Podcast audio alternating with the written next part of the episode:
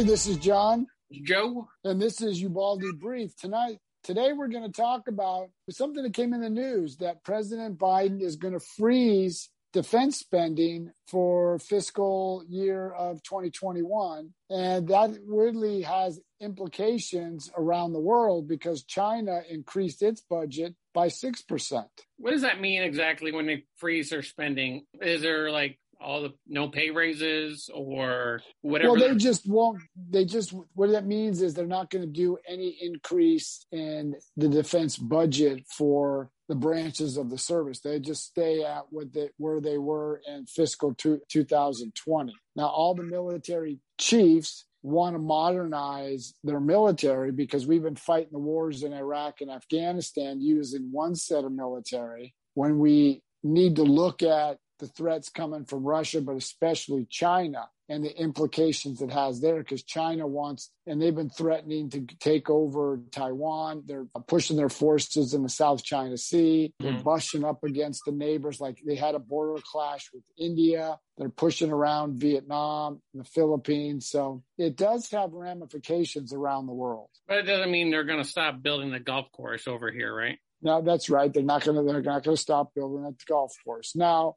there was a columnist named Mollie Hemingway. She is she writes for the Federalist, which is an online publication. And I was listening to what she was said. She was on Fox News with Bret Baier and with some of the panelists, with Mara Liasson from NPR and Bill McGurn from the uh, Wall Street Journal. And what she said was a little bit interesting. The different take is it's not about money, it's about how the military fights. And what she meant by that is we were both in the Marines. We were both in the infantry. But look what the things that came out in the last couple weeks. Remember the podcast, and for our listeners, we did a podcast within a week or two ago about transgender, where you can get sexual reassignment surgery in the military. So the military has turned into more of this social engineering where our generals really have, to me, in my opinion, have failed to stand up and say, hey, this isn't what the military is for. Yeah. The military is there for one thing only.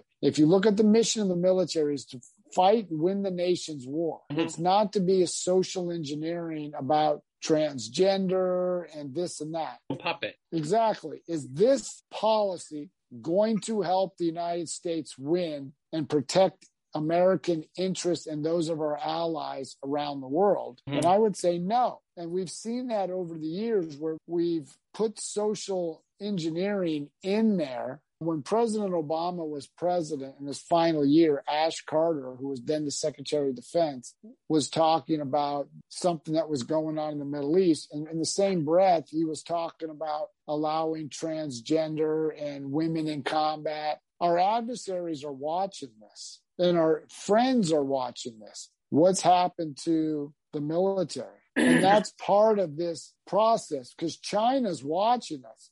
An example Secretary of State Tony Blinken was up in Anchorage with Chinese, its Chinese counterpart. And they went round and they said, we don't fear the United States because you're doing things that aren't doing anything that are punishing us. We can do anything we want and you're not challenging us. Okay, let's go back a couple, maybe a few months to a year. Now, when Trump was president, was it a different story? Yes, it was. Even though people blame him for, okay, the sanctions really hurt the American farmers and some others. But China was playing the long game. They knew we go by election cycles. Yeah. They knew Trump was up for reelection. And they were going to wait him out to see if he lost. If he lost, they got Joe Biden. And they see weakness in Joe Biden. With Donald Trump, had he won, they would have had to set some kind of agreement because they they didn't understand Donald Trump. They didn't they he wasn't your typical politician.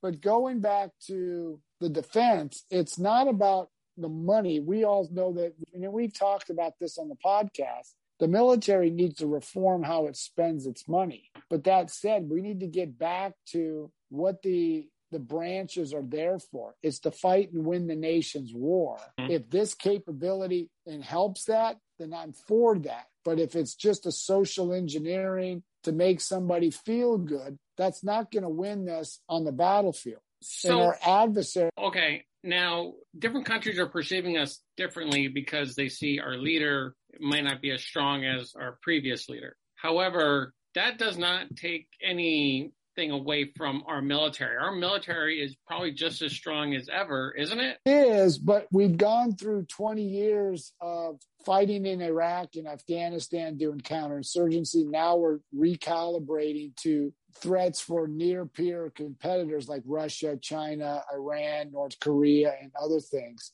But it all comes down to, I guess it all comes down to this. George Washington said a quote. The, I know I'm going to butcher this, but it's basically the sure, the surest way to preserve peace is to prepare for war. Yeah. If the other side is strong, you're not going to attack. Many times in our history, the our enemies misinterpreted what we said because of our actions. Mm. The hmm. biggest example is entry into World War II. After the war was over, they went back with Germany and, and especially Japan. They asked you, why did you attack the United States? We perceived you guys were weak mm. because of the things you did. Then in Korea, Harry Truman, his Secretary of State, Dean Acheson, said South Korea was not part of U.S. strategic strategy. And then we had reduced our military from the height of World War II. Now, it didn't mean we had to keep a large military, but we saw threats from Russia and we just reduced.